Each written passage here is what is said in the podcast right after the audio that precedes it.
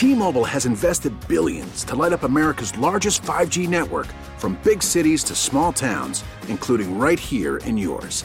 And great coverage is just the beginning. Right now, families and small businesses can save up to 20% versus AT&T and Verizon when they switch. Visit your local T-Mobile store today.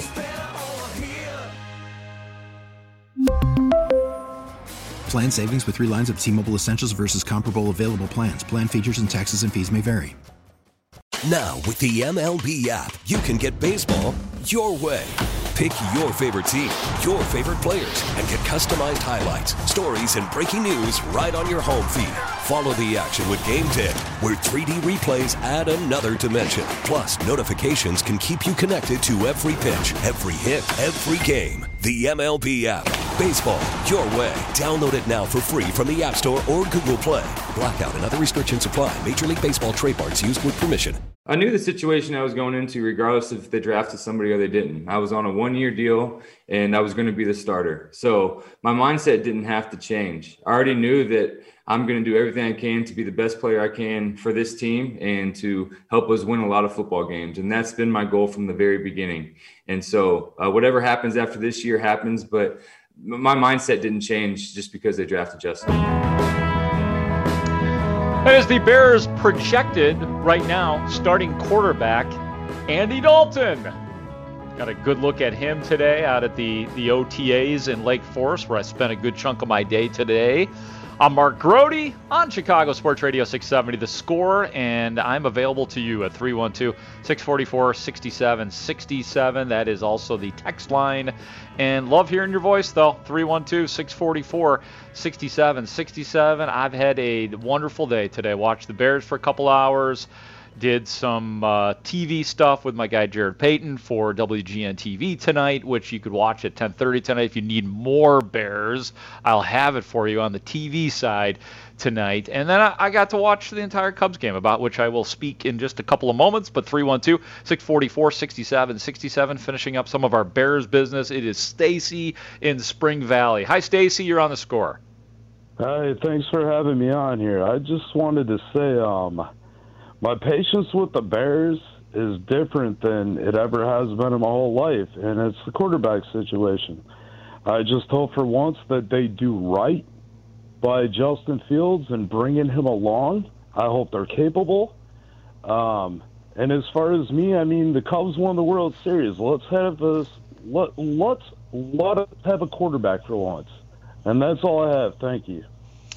All right, my man, Stacy, thank you very much for calling. 312-644-6767 is the number. Yeah, I mean, like this is this is def- this is different than anything the Bears have ever done. You know, I mean, I'm thinking my my lifetime, my Bears consciousness, which goes back basically to the 85 Bears when I was a kid and and Jim McMahon, who was a was a good quarterback. He was incredibly injury prone and I think that that was a big mark against him. It was like if he had been healthy, the Bears may have won another Super Bowl. But Jim McMahon was a good quarterback.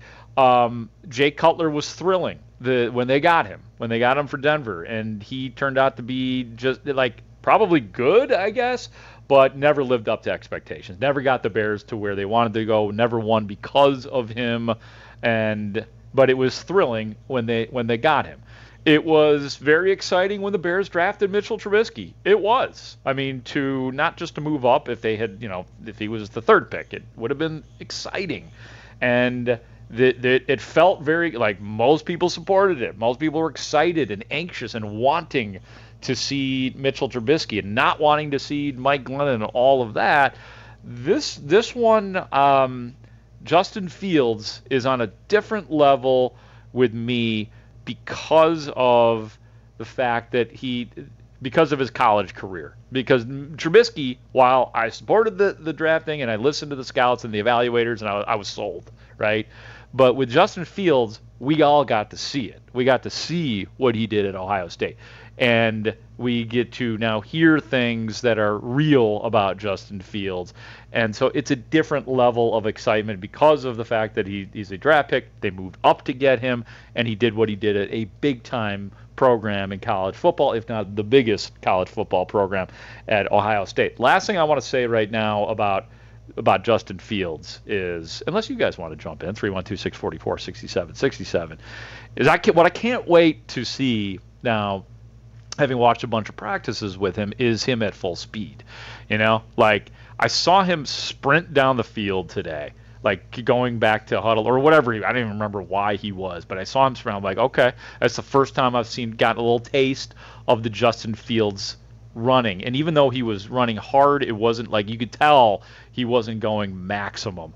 I can't wait, and I'm probably going to have to wait until either Bourbonnais, moreover, or more likely, I should say, Saturday, August 14th, when the Bears host Miami at noon in a preseason game. But the, it's the full speed, full pad stuff that I'm anxious for. And I know I'm like jumping way ahead, but you know, shorts and shells, that's the helmet. Um, it, it's just not going to tell the whole story. And I've told you as much of the story as as I can. One last text here from the 630. If Justin Fields has a Russell Wilson style rookie campaign, not likely, but not impossible, he puts in parentheses. How far do you think the Bears could go? That's an awesome question, right? Because that's been the comp. You know, Russell Wilson comes in, drafted out of Wisconsin in what the fourth round, and he was not the starter, and then he became undeniable, and then became the starter because he was undeniable, which I think is possible for Justin Fields. How far do I think I, the Bears will go?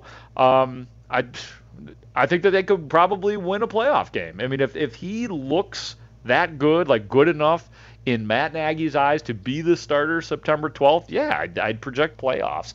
Um, you know, I, I have a feeling the Bears defense is going to be better this year than it was last year, and there were some there there were some jarring moments for that defense last year, like right from the beginning of the year against Detroit, and you have old man Adrian Peterson busting through the line, and too many times where running backs for opposing teams just busted through that front line and you know some of it attributed to Eddie Goldman, but hopefully you'll have Eddie Goldman and Akeem Hicks healthy at the same time for the first time in a while, and then some some prideful veterans like Eddie Jackson looking for a bounce back year. You know, obviously the Kyle Fuller loss for this year that's huge, no doubt about it, and there will be competition for the opposite side of of Jaylon Johnson. Um, you know, just a lot of a lot of prideful guys on defense. Khalil Mack, another one. Robert Quinn, we talked about. Roquan Smith appears to be, you know, good for him. He's still got the chip on his shoulder because he was denied Pro Bowl and All Pro last year when he probably could have or even should have had both. So yeah, I mean, if it does get to that, I would definitely predict playoffs. Right now, I don't have a prediction for you. It's impossible. It's just impossible. Uh, 312 644 67 The Cubs. The Cubs. They win today. They have been impressive against the San Diego Padres this year. Swept them at Wrigley Field. Took two out of three this weekend. And then the impressive getaway day win over the Padres today. Cubs three. Padres won. It, and I was trying to square this up in my brain as I was uh, walking back from the store just before the show, and I was like, man, I wasn't even thinking about. It. And I watched the whole, from about the second inning on today. Get from Bears, put myself in front of the TV, and I'm like thinking, oh yeah, it's it's Yu Darvish against Jake Arrieta. Like there wasn't much build up to it, and I'm like, what a weird place we have gotten to with these two starting pitchers. When it looked like when Jake Arrieta signed with Philadelphia and he had some fast success with the Phillies, like on the field, he looked like he was like a leader there and he was calling out Phillies players like, oh man, it's like that guy's going to be missed. And then, you know, Yu Darvish was a train wreck at first with the Cubs. And it was like, ah, yeah, the Cubs they picked the wrong guy, and then we figured out that, as it turns out, the Cubs probably have the right guy. And then there they were again, facing off against each other today. Yu Darvish in a Padres uniform, Jake Arrieta in a Cubs uniform again. so it's, I mean, the whole thing. If you if you don't pay much attention, it can be hard to track and to to keep up with with those two guys. And I I had to I couldn't remember off the top of my head just because I, I mean I was so kind of dizzied by again here these two starting pitchers are. And asked Mike Rankin, who is our executive producer, to, to look it up to see when last they faced each other when Yu Darvish was in a Cubs uniform. They faced each other at Wrigley Field May 20th, 2019, a 5-4 Phillies win. That day, Arrieta six innings pitched, allowed eight hits, one run, four strikeouts, two walks. Yu Darvish six innings pitched, four hits, three runs, seven Ks and three walks. So it was a pretty even matchup. But then here here we are again today, and it was I would say Yu Darvish pitched better than Jake Arrieta, but the Cubs win the game three one over the the San Diego Padres. Um, I don't want to leave people hanging here. Um, Art and Southern Cal want to talk about that Cubs Padres game. Art, what's going on, man? You're on the score. Hey, how's it going, man? I'm well. How I'll are you? what, I'm doing fabulous, especially after that game. Yeah. I'll tell you what, I've been out here since 2009, and I don't miss any opportunity to catch my Cubbies when they're in Southern California. The last time I saw Jake Arrieta pitch before today live was at the no hitter in 2015 against the Dodgers. And when I was there today, I was chirping, wearing my Cubs gear all week because I work in San Diego but live in Orange County. And it was so much fun watching the Padre fans squirm for the entire game.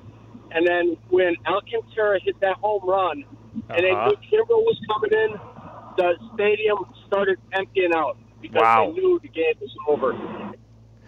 God, man, and Art, thank you for the call. I appreciate it. And I heard, I heard you Cubs fans out there in San Diego, very present as as Cubs fans always are in Southern California because of the transplant factor that does exist. Isn't that nice? That it's gotten to the point where you know if Craig Kimbrel gets his hand on the baseball, it's over for the opposition. You know, you you've seen those pitchers play against the Cubs in the past. And finally, it is at that point where Craig, when he gets the baseball, you feel like, ah, that's it. Made it through the, the middle part and the later part of the bullpen and got it to the big guy, Craig Kimbrel. And he did. He had a 1 2 3 ninth inning today. I, will say this, though Ryan Tepera was straight up dominant in that game today. His seventh inning, 1 2 3 including the the strikeout of one Wil Myers, and his eighth inning, he he got Jurickson Profar looking. He then got Tommy Pham swinging. It was a check swing, no doubt. So he didn't even know. He, he didn't know what to do with that Ryan Tepera pitch. It was a check swing, and yeah, he went around. Tommy Pham sit down, and then Manny Machado flied out. So it was man. Tepera's had some really, really impressive moments this year. I mean, he I would put him and Craig Kimbrel as my bullpen MVPs so far this year for the Cubs. And no, I did not forget about Rex Brothers, who also was terrific. He came in in the sixth inning, one one at the time, so he's looking for a massive hold right there. And he had some heavies coming up in Tatis and Hosmer.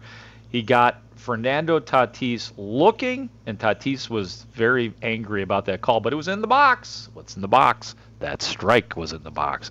Um, Eric Hosmer swinging and missing in that sixth inning. So it like, as I like to say, it was some legitimate stuff.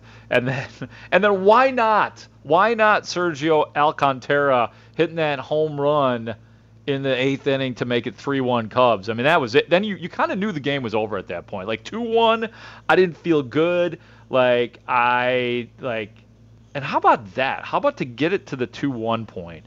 Rizzo hits into the double play, and they the Cubs score a run on the DP. But why? It was very interesting decision on the Padres' part to not come home at that point, and it bit them. It, it did. Um, you know, who knows what how the trajectory of the game changes if they come home on that play and get the man at the plate, but instead they they they were trusting in their offense and not thinking like, hey man, um, the the Cubs bullpen is pretty good. You probably as good as the top part of that offense is for San Diego. Probably a bad decision on your part to think that the Cubs bullpen can't can't close this thing out at 2-1 late in the game. So that was an interesting decision. I'm sure San, San Diego Sports Radio is not particularly pleased about that decision by the, the Padres manager. And for some reason, I can't I can't channel that name in my head right now. The San Diego Padres manager. I forget his name, uh, but we'll we'll figure it out. So good series for the Cubs. Good bullpen work again. They take two out of three. They're 35 and 27 for the mathematical moment, tied for first place again. Um, you know the rest of the series, the Monday 9-4 win, or actually, yeah, the Padres won that game. Alzolay just didn't have it and I don't know if it was because of the blister, but he was getting in trouble, getting out of trouble until he didn't. It was a bad day for Alzolay for whatever reason it was, but that's that was the one loss. Last night, the the seven-one win over the Padres. In case you weren't up, you know, late enough to see it, Willson Contreras with just a massive home run in that game. Anthony Rizzo, and then that guy, Patrick Wisdom, with another home run last night. And yeah, just like the, the heat check has not occurred yet. Like he's past the heat check. And Grote, when you talked about the Padres manager, Jayce Tingler, by the way. Thank uh, you. But to go back on, on what you were talking about, Alcantara, a role player, uh, uh, Ortega is in making a difference as a role player in and out of the lineup. Ian Happ, who, by the way, went to third on a Patrick Wisdom base hit to right, which ultimately resulted in the in the go ahead run to score on the Rizzo you know, double play. I mean, and Ian Happ played second base today. We're usually used to seeing him in the outfield. The Cubs keep finding ways to win, and you brought up the bullpen. The value of the bullpen, obviously, but when you have a lockdown closer in Kimbrel, that's like a World Series contender right there if you have the eighth and ninth locked down. And we talked about, or you, you think about the philosophy and how to win a championship. Saw it happen in 16 with the dominant bullpen. So it just kind of murks more of the water when you have a guy like Kimbrel doing what he does. Totally. I mean, that's what I'm saying. Like, it took me a long time to get that to that point of trust where when he got the baseball, what, am I really sure this is real? Like, it, the first few saves, even this year, even though he was like he was good for the end part of last year too. It's not like this was just brand new this year where Craig Kimbrel was good. But I am officially at the point now where when he gets the ball, that if if he blows a save, it's going to be the exception, and I'm not worried about it. Like and and obviously you can trust it too because we know what he was before he came came to the Cubs, and I still think it was Ryan Dempster on Marquee who probably had one of the more simpler and better explanations of why Craig Kimbrel was bad for a while with the Cubs. And it was the time off. You know, I mean, he he sat there not pitching until you know, ironically, it was David Ross who went and evaluated him. Said, "Yeah, he's good. Let's get let's sign him up." And Theo Epstein said, "Yes, you Cubs, you you guys have earned earned my trust, and you've earned Craigers Kimbrel, and it helped too that Ben Zobrist was was leaving and that money was available. Not that Zobrist was going because he was going through some crap, but that that money was available. I will give you Craig Kimbrel, but then he wasn't good, and it was to Ryan Dempster. It was because look, this is a guy who you know, depends on coming in and throwing with crazy velocity and you know being all pumped and he just he wasn't in rhythm and the time off very simply hurt him. And it took that long to get back to where he is right now and he is one of the most trusted players on that Chicago Cubs team. And when he gets the baseball, I feel really good that I'm about to write down a Cubs win and talk about it right here on the score. We will continue to talk Cubs and Bears after a break. Also at 8:40 tonight, we will we will we're sidebar. Scottie Pippen announced a memoir, a new memoir, and it it sound it's called Unguarded and we'll talk to Bulls writer Rob Schaefer about it, what he knows about it. I don't think Rob has been allowed to read it yet, but he wrote a little preview piece on it, so I want to pick Rob's brain on it and maybe talk a little bit about the Bulls. He, of course, of NBC Sports Chicago. So that's coming up a little bit. Bears and Cubs calls if you like 312 644 6767. I'm Mark Grote, Chicago Sports Radio 670 the score. A swing and a high fly ball Deep right center field. That ball's got a chance. Gone. Ball game tied at one. Joc Pederson with a towering home run to right center. And this ball game is tied one to one. A swing and a drive deep right field. This ball's got a chance. Gone. Sergio Alcantara has just hit a long home run to right, and the Cubs lead three to one here in the eighth inning. The pitch, a swing and a high fly ball, right center and playable. Heyward is there, and so is Happ. Happ makes the catch, and the Cubs win the ball game. The Cubs win it by a score of three to one. They win the series. It's a one-two-three save for Kimbrel. Yeah, man. Cubbies.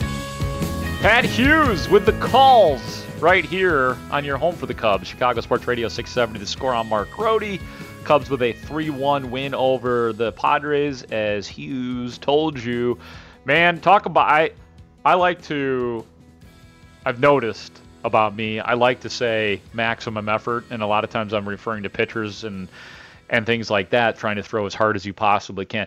Talk about a guy who has a hard swing. If they measure such things, and I'm sure they do, Joc Pederson swings for the fences. I mean, and he has been very successful um, in parts of his career and part and a good a now good part of this season in hitting the ball over the wall and hitting it hard. Like he he is swinging for it and he knows it when he hits it and it's been going on for a while now. I mean, after you know, Joc Pederson was great in the spring training this year in those exhibition games, and then bad to start the year. Goes on the DL. Since he has come off it, like he start, he was ripping singles literally left and right, and then now he's finally getting loft and hitting the ball over the wall. But he takes a mighty cut.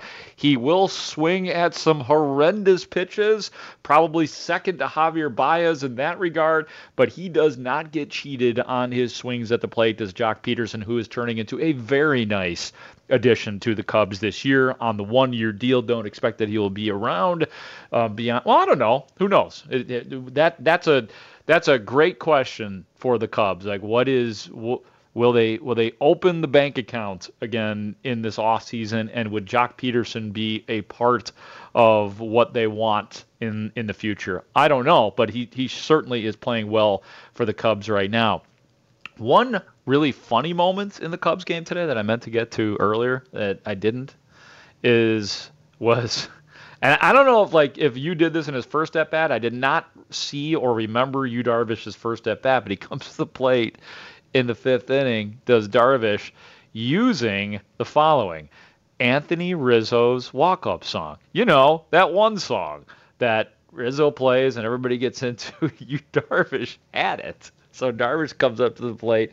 Rizzo got a good chuckle out of it. Yu Darvish was laughing. It was a very comical at bat actually for Yu Darvish. There was one point where a ball, but yeah, that that song.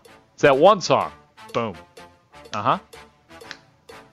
It's it's the only really character walk-up song on the Cubs right now. Like like the one that you could really feel familiar about because it, unless I, am missing it because I haven't been at I've been at one Cubs game this year at the park. Kris Bryant does not do warm it up, Chris anymore. He does roll in the deep end, which is an awesome like badass song. But like I kind of miss, you know, jump around for Kris Bryant. Grote, was that jump. Starlin Castro's walk up song before Rizzo's and then Rizzo kept it? Was that? Am I wrong on oh, that? the the Rizzo and Ty, that the one that we just oh, played. Oh man, I don't think so. Okay, yeah, I thought God, it was.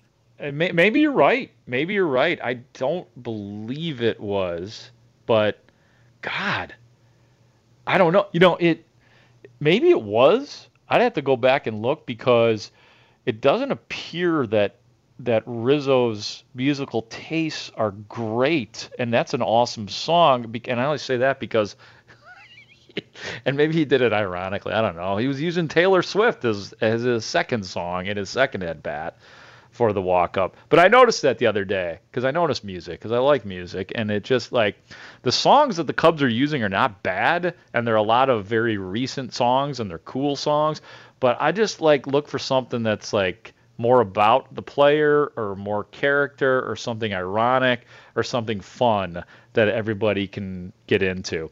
But so Darvish comes up to that song, and then at one point in his at bat, the ball bounces, hits him in the stomach, and he like makes this really exaggerate. He acted like he got the wind knocked out of him, but I think he was just screwing around. And he's looking at his dugout, I assuming getting laughs from from the dugout. But I was like, it's like it's like the Yu Darvish lounge act going on in the fifth inning in that at bat with the song that he played and um and then the the acting like he was hurt by getting a ball in the gut. From the 815, um, Castro had the best walk up song ever. God, it was somebody is saying it was cat. We're gonna we're gonna have to go back and look. Mike Rankin, that was you have until ten o'clock tonight. I'm on it to to find out if Anthony Rizzo used if if Starlin Castro originally had that song. Oh my God, I should remember this, but I I don't. From the seven seven nine, when Darvish figured everything out and it was great for the Cubs, he got traded. Could the same happen for Kimbrel if he keeps this up for the rest of the year? Yeah, it's possible, and I st- still think that it comes down to where are the Cubs when July 31st rolls around? Where are they at the end of their? They're three and four in this gauntlet of a schedule right now. The Cubs are off tomorrow, tomorrow Thursday, home against St. Louis on Friday afternoon. That's a three-game series. Then at the Mets for four games home against Milwaukee. So far, so good on in in this trip. So we shall see, and it is an unanswerable question, but a good question, something that I'm going to get more into. I'm going to be on for, I think I'm on for three hours tomorrow night as well. We'll get more into the big picture stuff. Today is more about what happened in the game today and just breaking down what happened because there's been so much good stuff like within these games, and I know a lot of you guys aren't staying up for every single minute of late night Cubs games. It can be tough. I totally understand, but this this is what I do. 8:35 on the score. When we return, how about this for a a switch up in topics? Scottie Pippen announcing a new memoir entitled Unguarded Saw a little preview from Bulls writer Rob Schaefer from NBC Sports Chicago. We'll pick his brain on Pippen and that upcoming memoir and what's going down with the Bulls here in the next couple of months on Chicago Sports Radio 670 The Score. This is Sports Radio 670 The Score and 670thescore.com, Chicago Sports Station. You're an ambassador for the Bulls, is that right? I was. Do you still want to associate with them or not? I got fired this year. Whoa! Do we know about that? Yeah, I didn't really want to be out in the public, but I'm no longer employed by the Bulls. Okay, okay. Well, probably is a good thing, right? Yeah, you're free, man. Absolutely. I, I, honestly, I like, to, I like to associate myself with winning. Exactly. Exactly. Yeah. Oh my God, that's hilarious! I had never heard that before. That is, that is Scottie Pippen in 2020 admitting on the the Teddy Greenstein podcast that he was fi- he was fired as an ambassador. I think just the way he said it cracks me up. We're gonna have to explore that that particular item further at some point in time. I'm fired as an ambassador. I mean, he must have done something really wrong.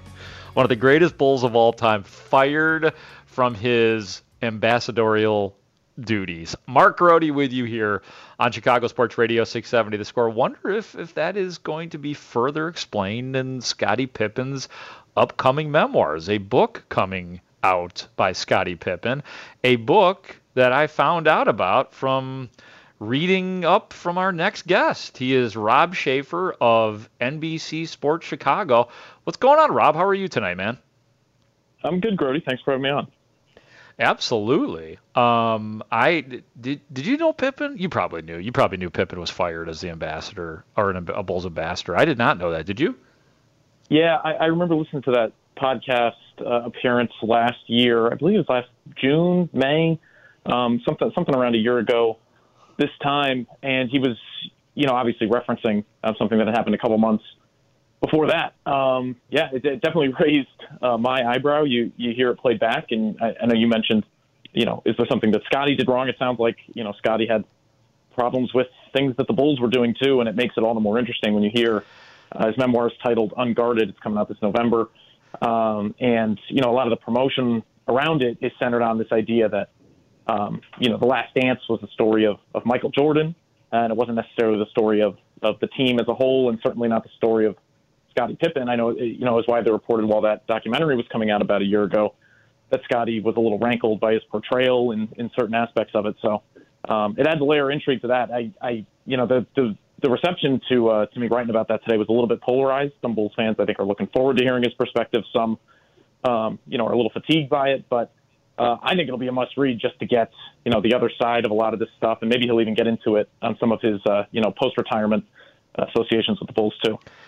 Well, now that's interesting that you say that. That there was a little bit divided in your mentions in the opinions because when I, I, honestly, like I like I do have Jordan fatigue right now, and and that is from the Last Dance, and and some of it has to do with that was all we had during the pandemic, so we were all obsessed with it, and it came at a good time, you know, relatively speaking, but honestly there was so much about it that I became flooded with it. And I you know I love Jordan just like everybody else but I needed a break from it. However when when Scottie Pippen speaks up a little bit and he talks about and teases some of the things coming out in this book, I'm actually very interested to get now to get a different perspective.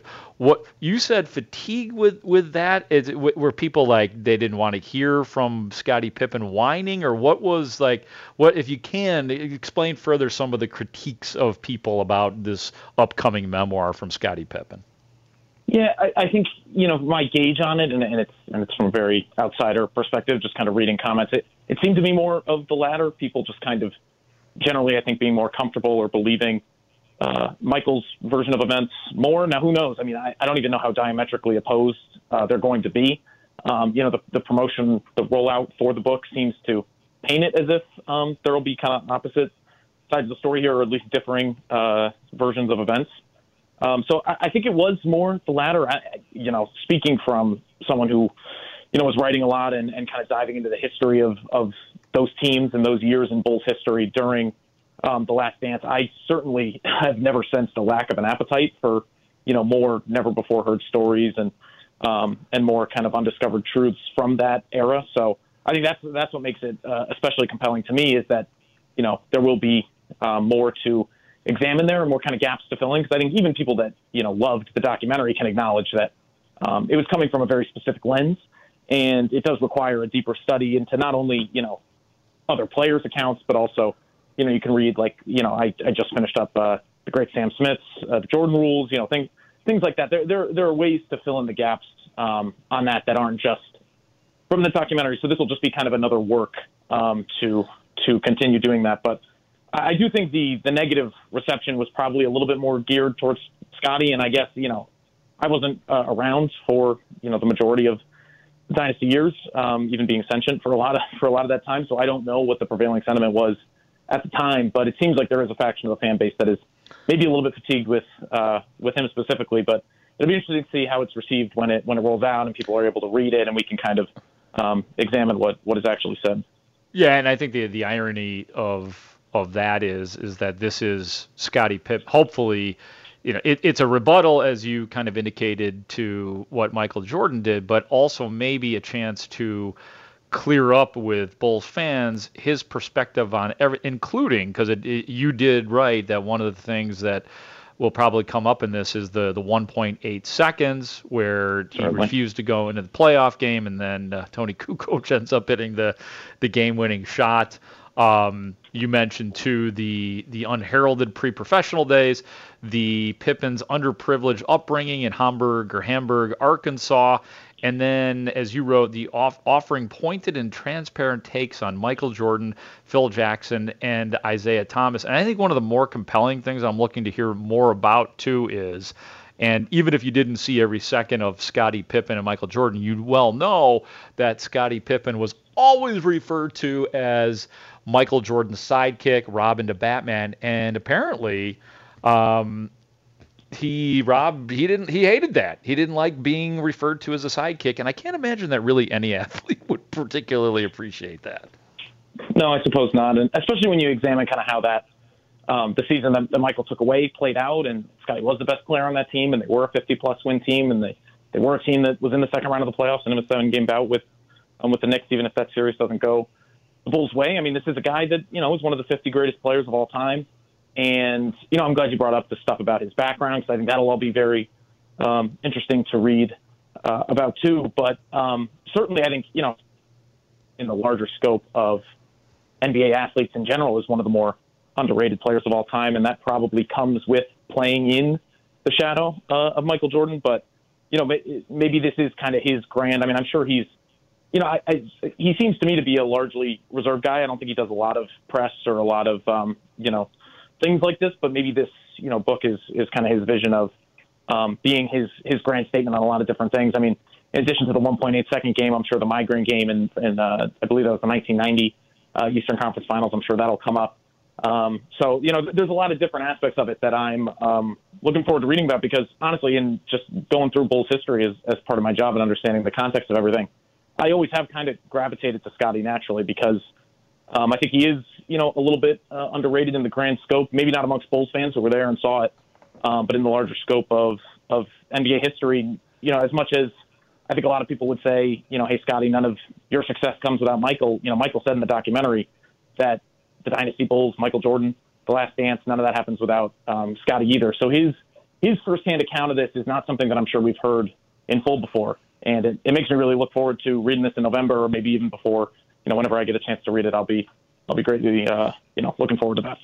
Yeah, and I, I, should make that clear to people listening. Ne- neither Rob nor I have been able to get the sneak preview yet. The book does come out in sure. in November, so that's that's when it'll be. And um, you know, there, I, I, imagine there will, like any good book, we'll we'll learn, we'll get little teases from it, and I'll get to read it in November. But let us let us fast forward to the year 2021. We are again talking to Bulls writer Rob Schaefer of NBC Sports Chicago. I'm Mark Grote on the score here until uh, 10 o'clock tonight. We got Grobber coming up in about an hour from right now as well.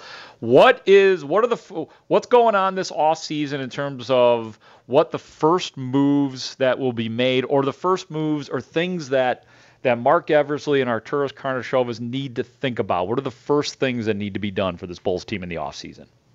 Well, the biggest thing comes in about two weeks. Uh, the, the draft lottery will be a big kind of uh, harbinger of how the rest of this Bulls offseason is going to go. Obviously, as part of the Nikola Vucevic trade, uh, the Bulls traded away two future firsts. Uh, that first one comes this year, unless the pick falls in the top four in the lottery. Uh, there's a 20.3% chance of that happening, uh, which is great. It also means there's an 80, you know, almost an 80% chance of that not happening. Um, so not only, you know, is that a not only is this a, a, pretty stacked draft, especially at the top, um, if you kind of listen to most evaluators, prognosticators. Um, so the Bulls, I mean, obviously would love to keep that pick to add an impact prospect to this roster. Um, that also would have salary cap ramifications. You know, you're adding an eight to ten million dollar salary to your books if you are, you know, in the top four range. Um, so, you know, in two weeks, that's on June 22nd. That'll be a huge domino to fall. Um, now, if the Bulls do retain that pick, it'll be interesting to dive into who they might select, depending on where they end up and how that affects their cap space moving forward. If they don't, it's um, kind of an omen because uh, obviously you make that trade this season for a guy like Nikola Vucevic, you bring another yeah. All Star in, and you expect to make the immediate jump. They didn't, uh, you know, to not make the playoffs. Um, with that as context, is disappointing to say the least. And if they don't keep that pick, they're going to have to get really creative uh, this offseason uh, in terms of adding to this roster. I mean, point guard is a pretty widely reported uh, area that they're um, intending to address. I think they could use another wing or two. Um, obviously, there's a lot of veteran depth. There's a lot of free agent decisions and partial guarantee decisions up. Uh, so this roster, you know, could look a lot different next season.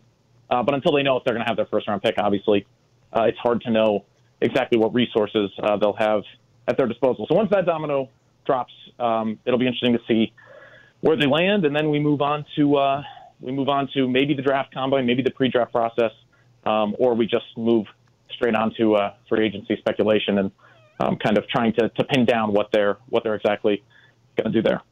Yeah, and the, of course, free agent speculation, like you said, and then there is the Lauri Markkanen. How how soon do they have to act, or when do we get sort of closure on Markkanen, whether he stays here or does not?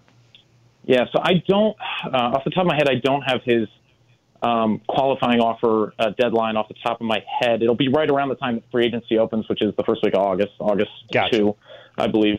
So, you know, if the Bulls want to pursue uh, a timeline where they have um, a healthy amount of cap space to chase a big fish or as big a fish as there is in the free agent market. It's always possible. You know, the only way that they can get to um, a weighty amount of cap space is to you know cut ties with Lauri Markkanen uh, completely. Um, I think probably I don't know for sure, but I, I would think the more likely outcome is that they do extend that qualifying offer and retain his restricted rights, which would obviously mean um, Lauri Markkanen hits the open market. He's he's set on record to, to K.C. Johnson, my colleague, that he's gonna um, explore his options out there in free agency. If they do extend that qualifying offer and they retain his restricted rights, they'll be able to match any offer sheet he signs. You, you know, you could also pursue a sign-in trade at that event, um, things along those lines. So I would look for that to be resolved around the time that free agency is resolved, which should be uh, the first week of August. I believe negotiations open the second, and then the moratorium lifts on the on the fifth or sixth, and deals can start being finalized. Um, but Lauri's a, a, a big chip too because he he kind of became an afterthought towards the end of the season in the rotation um, because it didn't seem like uh, Billy Donovan or or even the front office just based on their actions it, it didn't seem um, that he was the most uh, snug fit next to Nikola Vucevic, who's obviously going to be a building block going forward. Um, but you still have a guy who shot a career high from three, and it, it's that type of young, you know, kind of untapped talent that another team might talk themselves into. So it'll be interesting to see if the Bulls, um, you know, pursue a sign and trade, match, retain the asset. We have lost. Okay, all right. We have we have lost our guy, Rob Schaefer, talking about the the Chicago Bulls and things that need to be done. There is much business that needs to occur before obviously the the Bulls head into next year. And I gotta say, like, then this was this was the next area that I wanted to go into with Rob Schaefer from NBC Sports Chicago with the Bulls and the the because there is there is a window that kind of started when the Bulls made the trade for Nikola Vucevic. That all of a sudden you have a guy who is what 31 years old. Um, you know he's he's probably got a few three four five, maybe you know five years of of really good play left in him right like star play caliber but you're starting some kind of clock by having him here, which I think means probably means good things for Bulls fans in free agency and building this team up to, dare I say, win now. Like, and have a team that can compete next year. And that that that might be asking too much too soon on this team, but it's something that I, I wonder about. And and Rob Schaefer, I am I'm just talking right now about the the clock that the Bulls are on right now. The window didn't a window and a clock start the second that they traded for Nikola Vucevic in terms of getting to the playoffs and winning in the playoffs. Absolutely, um, because you've you've you've pushed your chips in. Um, a regime that came in with with a reputation as being savvy drafters um, or coming from savvy drafting front offices are Arturas Karnisovas and Marc Eversley both, and, and a lot of the guys that they hired to fill out the staff around them. Um, to invest that amount of draft capital in making this kind of immediate win now move, and that by doing that, signaling a commitment to build around Zach LaVine, uh, who's up for an extension next offseason. I mean, the clock has has certainly started ticking on on um, on everybody within the organization um, to win soon. I mean, they they made that move with that intention, um, so you have to judge them by that intention moving forward um, you know, for the last two months of their first season, it, it didn't live up to expectations. But you know, as as complicated or, as it is, or as much creativity as it requires, there are avenues to improve this offseason. Um, I'm sure the Bulls hope that a full offseason and um, you know time to prepare and a normal schedule and, and all those uh, factors kind of ironing themselves out next year uh, will yield internal improvement. Um, so certainly, I, I think playoffs next year is a more than fair uh, expectation. Um, I've even said recently, I mean, top six. I mean, if the play-in is the thing moving forward, yeah. I don't see any reason why this isn't a top four, five, six team in the East. Uh, players on the roster, and mainly Garrett Temple, talked about it being inconceivable that they couldn't uh, be in the top ten, much less in the top, uh, you know, five, six, seven, eight. Um, that was certainly the intention when they made the move at the deadline. It didn't happen this year. Um, there, there are teams to jump, but at the same time, you know, it seems like this bottom rung or the couple bottom rungs of the Eastern Conference are never particularly impressive on a yearly basis. So I, I do think there will still be a window up for them, but it's going to require, you know, obviously not not only uh, creativity to bring in external guys, um, but also uh, internal improvement. But I, I absolutely think playoffs next year are, you know, uh, definitely a make or break uh, expectation. Rob, great stuff as always. I love when you come on, man, and hopefully we will uh, we will talk soon, brother. No doubt. Thanks for having me. You got it. That is Bulls writer Rob Schaefer from NBC Sports Chicago talking about everything from Scottie Pippen to Larry Markkanen and what may or may not happen with him. All right, we got a jamming final hour. That's right. We got a full hour left here on the show. We will clear up the confusion over Anthony Rizzo and Starlin Castro's walk up songs. That will be taken care of. I definitely am going to need to hear Scottie Pippen again. His cavalier attitude about having been fired from. Sometimes you just miss stuff. And I had missed that Scottie Pippen was fired as an ambassador in 2020 and then discussing it with Teddy Greenstein. It tickled me silly. So we're going to we're going to have some of that and then a great treat for you at 9:30. Les Grobstein will be on to talk about what happened 11 years ago today when Patrick Kane made that goal that nobody saw go in the net, and the Blackhawks won the first of three titles. That one ha- happening in Philadelphia. So who better to go down memory lane with Les because he was there and I wasn't. So Grobber will join us at 9:30, and your calls you are welcome in here 312-644-6767. We're gonna have a blast in the next hour here on Chicago Sports Radio 670 The Score.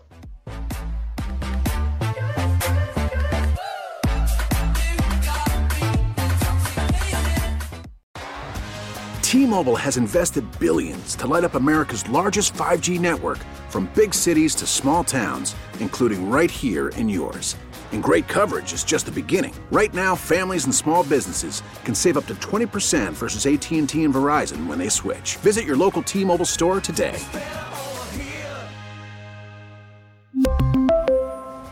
Plan savings with 3 lines of T-Mobile Essentials versus comparable available plans. Plan features and taxes and fees may vary.